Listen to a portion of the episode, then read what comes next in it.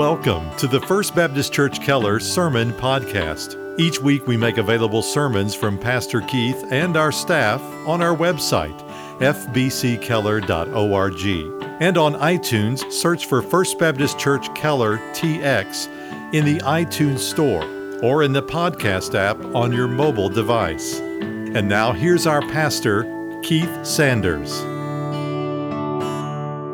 Let's open our Bibles, please, to Romans chapter 11. Romans chapter 11, we're studying verse by verse through this wonderful epistle of the Apostle Paul. I've said many times in this study that some of the concepts, some of the doctrines that are found here are difficult. The Apostle Peter said as much, and he commented that some of Brother Paul's teaching is hard to understand. I think one of the reasons we find Romans difficult is that Paul makes his arguments in fundamentally different ways than most folks make arguments today. We've been saying about, uh, we have a saying about truth in our English vernacular that we want to nail it down. We want to fix it firm to our hearts and to our conscience. Um, that, that is, we want to make it uh, firm. Most of us have used a hammer to nail things down. Um, you start it sort of gently and then you give it a few whacks. When I was a very young man working on a construction crew in college, I prided myself that I could fasten a two by four to a wall with uh, one tap and two whacks. That's sort of how we tend to communicate truth, isn't it? Uh, we'll introduce a point and then we'll hammer it home with a couple illustrations, and like the rodeo cowboy, we're on to the next one. But if you've been paying attention, that is not at all how the Apostle Paul is teaching us the doctrine here in Romans. He is taking his time, he is slow, he is meticulous, and rather than nailing truth, he is screwing it to our consciousness one turn at a time. Now, a screw is the simplest and one of the most ingenious machines in the world. It has a sharp point, which, in our analogy about teaching truth, is the main point being taught. And rather, rather than being driven into the wood by sheer brute strength, the screw rotates on that sharp point and covers the same ground multiple times, going deeper with each revolution until it is securely fastened and permanent. That is how Paul is teaching his truth, the truth of justification by faith. Here in chapters 9 through 11, the sharp point upon which his truth is made is that just because most Jewish people are rejecting Jesus in the gospel is no indication that God or his promises have failed. He offers a number of proofs of that. Number one, he says there's never been a time in history in which all people truly serve God, even in Israel. Secondly, he says Israel's unbelief is their own fault. He says in chapter 10, they sought righteousness through works rather than by faith. He also points out, using the Old Testament, that historically, God has always used a remnant, small portion of the whole, to accomplish his purposes.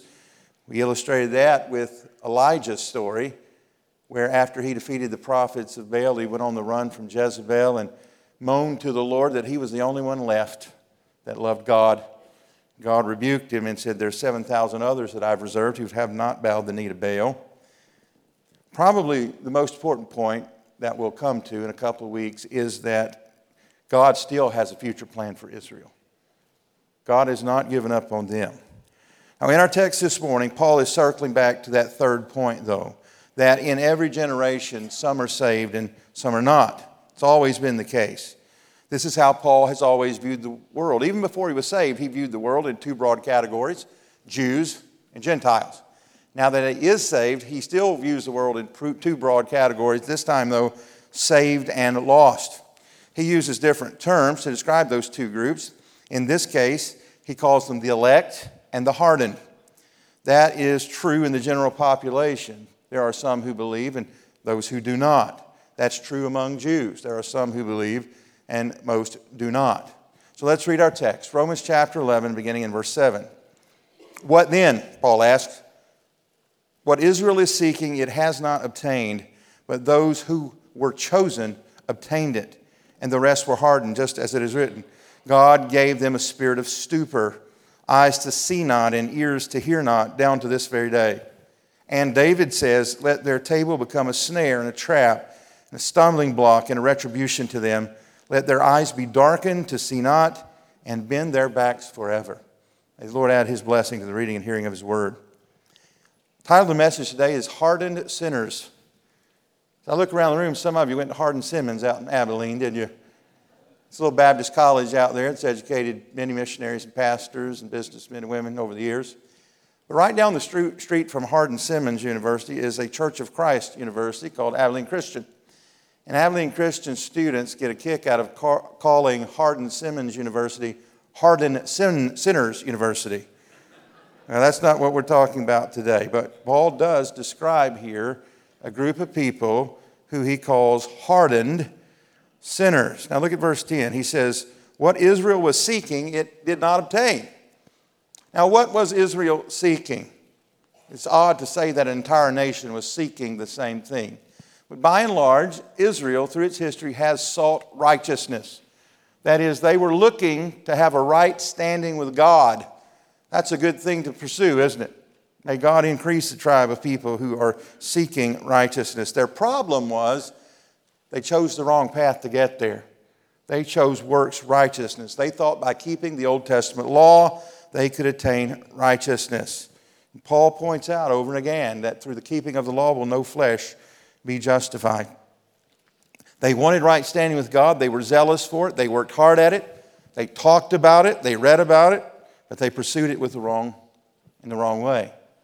Just as the Greeks were pursuing something. Paul says the Greeks pursued wisdom. Philosophy was the path that they chose. It did not lead to heaven any more than works righteousness leads to heaven. And I guess if you could describe our own country, America, what do we pursue? And that would be independence and, and freedom. Those are good things, but the only true freedom is found in Christ. And so he describes these two groups of people. First, he begins with the ones he called chosen or elect. He says the elect obtained righteousness. Who are the elect? What do we know about them? Well, here's what we know about God's chosen. The word elect means to choose. We had a little election here this week, didn't we? Last week. And um, we don't know yet the outcome of that in some cases. But there's something that has become very clear as the election results have finally rolled in, and that is this Jesus is still Lord. And he always will be, no matter who ultimately is elected in this election or any in the future. Here's what we know about the elect, those God chose to salvation. Number one, they were not chosen because of their moral superiority. God didn't look down from heaven and say, This group's better than that group. They were not chosen because of their potential. They were not chosen for any of the reasons we choose people. Now, think back to your uh, polling booth this week and you looked at the names. Hopefully, you've done a little research. Why did you vote for who you voted for? Well, I can guarantee you this it was not the same reason that God chose you for salvation. 1 Corinthians 1:20 says this, "Where is the wise man? Where is the scribe? Where is the debater of this age? Has not God made foolish the wisdom of the world? For since in the wisdom of God the world through its wisdom did not come to know God, God was well pleased through the foolishness of the message preached to save those who believe." Paul says, God did not choose to save people in his sovereignty through philosophy. Didn't choose to save people through the keeping of the law. He says he chose to save them what he called the foolishness of the message preached. Now he's talk, talking about foolish preaching. He's saying people who reject the gospel think that preaching is foolish. It's foolish to their ears, but to those who are being saved, it's the most wonderful news in the world. Verse 22 For indeed Jews ask for signs and Greeks search for wisdom, but we preach Christ crucified to Jews, a stumbling block, and to Gentiles, foolishness.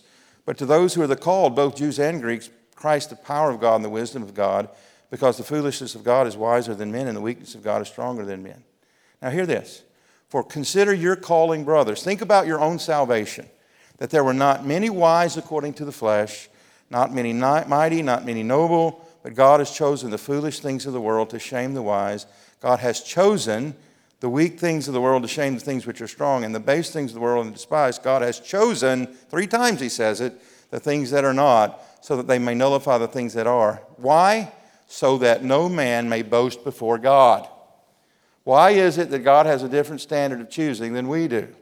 We tend to choose the most eloquent, the one that represents our best interest, we think, maybe the one that gives the best presence, the best dresser, myriad of reasons why we choose candidates.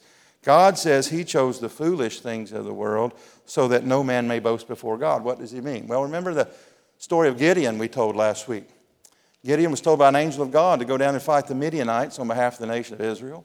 22,000 people joined themselves to in to go fight this battle, and God said, They're too many. I know their hearts. If they win this battle, they're going to take credit for it because their army was so large. So send, send a bunch of them home. Well, he whittled it down to 300 so that God would get the glory. So the elect are those that God, in his sovereignty, has chosen for his own purpose to bring himself glory. Now let's get very specific. Can you and I identify the elect in a crowded room? Well, I certainly cannot. I don't know who they are. I can't pick them out of a police lineup. Charles Spurgeon said if he knew who the elect were, if God had painted the letter E on their back, he'd go around London lifting up coattails.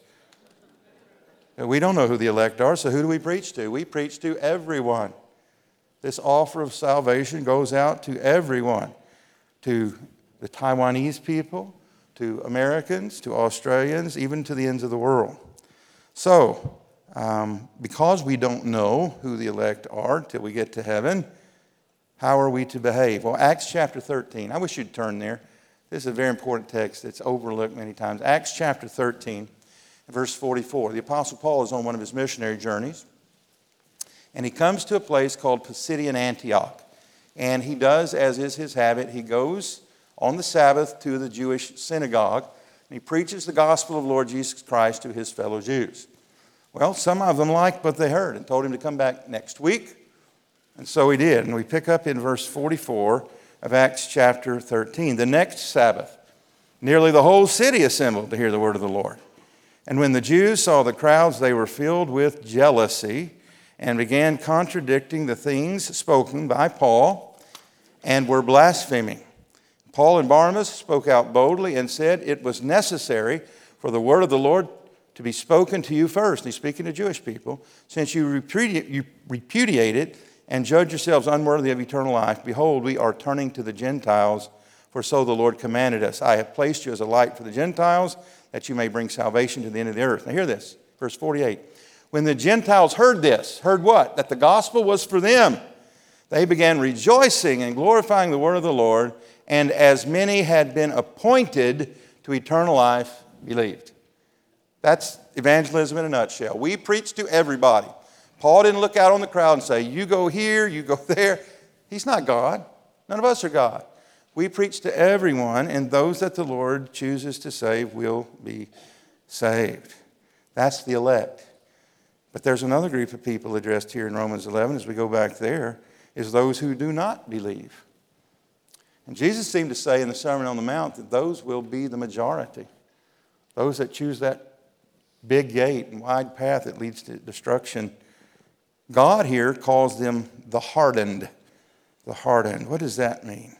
Where have we heard that phrase before? Well, remember, Paul likes to circle back and cover the same ground again. And so if you cast your eyes up at chapter 9, Romans 9, verse 18, you'll see where it comes from. Speaking of God, he says, So then he has mercy on whom he desires, and he what? Hardens whom he desires. Now, Paul had been referring to the case of Pharaoh, the king of Egypt, who, because of hardness of heart, would not let the Jewish slaves leave. And so God sent plague after plague. He'd send a plague, Pharaoh would seemingly relent and say, Okay, you can go. And then before they left, he changed his mind. Even the last plague, after uh, the death of the firstborn, he let them go and then changed his mind, pursued them, and of course lost his own life there in the Red Sea. So, what does it mean that God hardens hearts? Well, it may sound strange when we say that God hardens someone's heart. In the King James Version, this word is rendered blinded. They're similar. Uh, the actual word literally means to cover over with skin, to make insensitive, to callous, in other words. I said I worked on a construction crew as a young man. I had very thick calluses. I do not anymore. it's been a long time since I did that kind of labor, and I'm not accustomed to it anymore. But there were times where I had very thick calluses and I could not feel certain parts of my hand very easily. Well, That's what God does spiritually to a person who hears the gospel time and again and continues to uh, reject it. I take the hardening to be an act of judgment in which God removes restraint from a sinner because of their own willful disobedience. We see this in Romans chapter 1 when Paul's talking about humanity, how it is devolving further and further away. God has, he said, turned them over to a reprobate mind. Reprobation is a concept in which God passes over someone. That is, he no longer interacts with them, he lets their sin go to its logical conclusion. If you want to see what that looks like, read Romans chapter 1 when you get home. You'll see it. I think there's some important things to remember, though, when we're talking about hardening of hearts.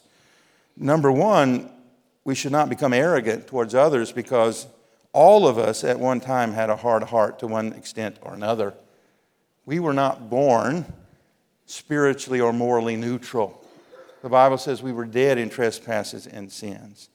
In fact, when God describes salvation in the book of Ezekiel, he talks about it in terms of radical open heart surgery, where he removes a heart of stone and replaces it with a heart of flesh.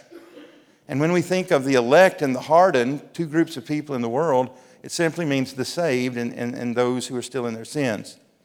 It's important to remember that God did not choose any person for salvation out of a pool of morally neutral people, right? He chose us in that we were yet, yet dead in sin.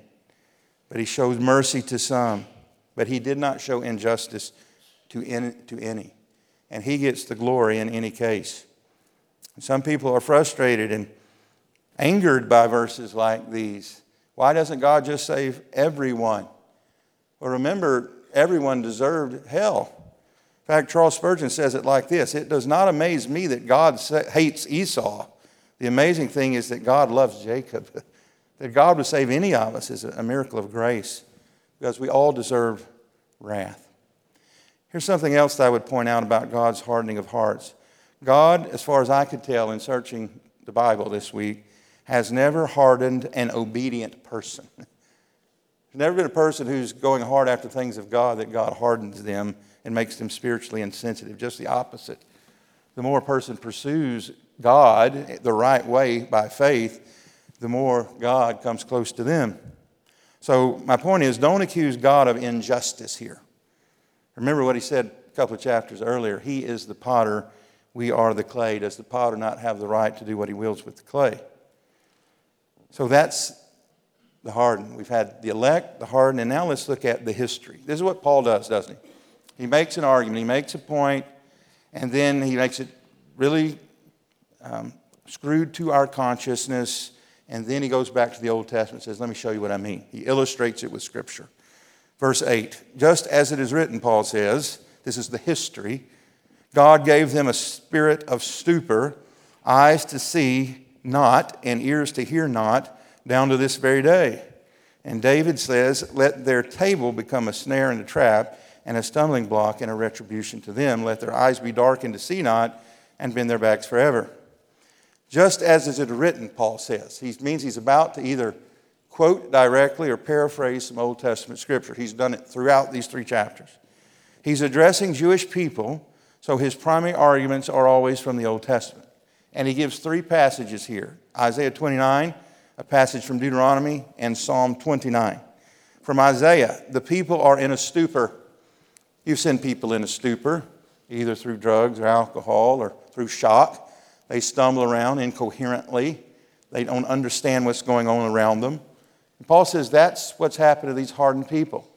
They hear the word, they're taught the word, but they have an inability to comprehend it or to practice it because they're in a stupor because of the hardness of their heart because of their continuous willful unbelief.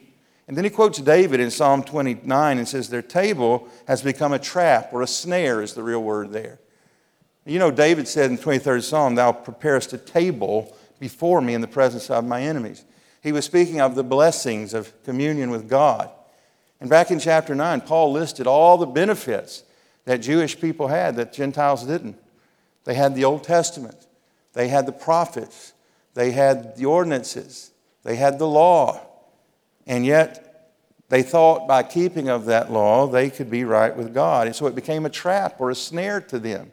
The very thing that was supposed to be a blessing to them became their undoing. And David says that the table has become a snare. And I think specifically there, he's talking about the Old Testament. The Word, what a blessing it is. Out of all the nations of the earth, God chose to give his revealed Word through the Jews, and yet they misunderstood it and misapplied it in large. What does it have to say to us? Well, in conclusion, let me say this there is a real existential danger that by hearing the gospel year after year, week after week, and not accepting it, one may be given over and have their heart hardened. Why would you say that, Pastor? Because of what we read in Hebrews 13 15, which says, While it is said, Today, if, you're, if you hear his voice, do not harden your hearts as when they provoked me. So if you're a Christian here today, you've been hearing this gospel week after week and saying, Not now, later, or I don't buy it. Do not harden your heart, because what happens when you harden your heart, God often gives you over to that. And you become more and more hardened. And so you will be unresponsive to the things of God. Now, we don't know what God might do. We preach and pray and let God be the judge. I've heard well meaning people point to another person who is deep in sin and say, that person is beyond help. That person can't be saved. We're not God, are we? And maybe you're here today and you say, I have a relative who I think is beyond help. Maybe their heart is so hardened they can't hear or be saved. Or my friend is too hardened to ever come to God. Be careful. Because that may be exactly the same thing that someone used to say about you before you were saved. God can do all things. I'm reminded of what Jesus said to his disciples, as recorded in Matthew chapter 19. Remember the rich young ruler who came and he wanted salvation, or so he said, but he thought he could become righteous by keeping of the law. He thought he was righteous. And Jesus pointed out through a series of events how unrighteous he was. The scripture says he went away sad because Jesus told him to go and sell all he had and give to the poor, but he was unwilling to do that. He was unwilling to recognize his own sinfulness. And as they were talking after that situation, Jesus noted that it is easier for a camel to go through the eye of the needle than a rich man to enter heaven. And Peter said, well, Who then can be saved? Because he thought if anyone could be saved, it was the blessed, and he took blessing to be having financial blessings. What did Jesus say? Don't worry about it, Peter. Leave it up to the Lord. He said, No. He says, With men it is impossible, but with God, what? All things are possible. And so the word for you today is let God be the judge. You pray, you proclaim the message, you evangelize, and you pray again and you let the Lord work in hearts. He's a good, righteous, and merciful God. He rejoices when one soul is saved. Let's pray together. Heavenly Father, Lord, we thank you for your word. And Father, these are hard things to hear that there's only two groups of people in the world, really. We, we rank and categorize people in dozens of ways, but God only two the lost or the saved. Another way of saying is the elect and the hardened. Father, I thank you that in your sovereignty you have chosen many in this room for salvation. But we've been reminded today it's not because we were morally superior than others, not because you saw some hidden potential in us. In fact, you did it so that we wouldn't get the glory for it and that you would. Father, that's why you save all people. And Father, we would plead with you to save the lost, even some, Lord, that the world would say is too far gone. May they become trophies of your grace. Help us not to grow weary in doing what is right, telling the good news, and praying and seeking the lost. Father, I pray if there's even one here in this room today who knows you not, the free pardon of sin, that today their spiritual eyes would be opened, that you would cut through their calloused heart and replace it, that heart of stone, with a heart of flesh. Would you do it for your own name's sake and your own glory? In Jesus' name, for his sake, we pray. Amen. Thank you again for listening to our broadcast. To learn more about First Baptist Church in Keller, Texas, or to hear more sermons by Pastor Keith and our staff, visit us online at fbckeller.org.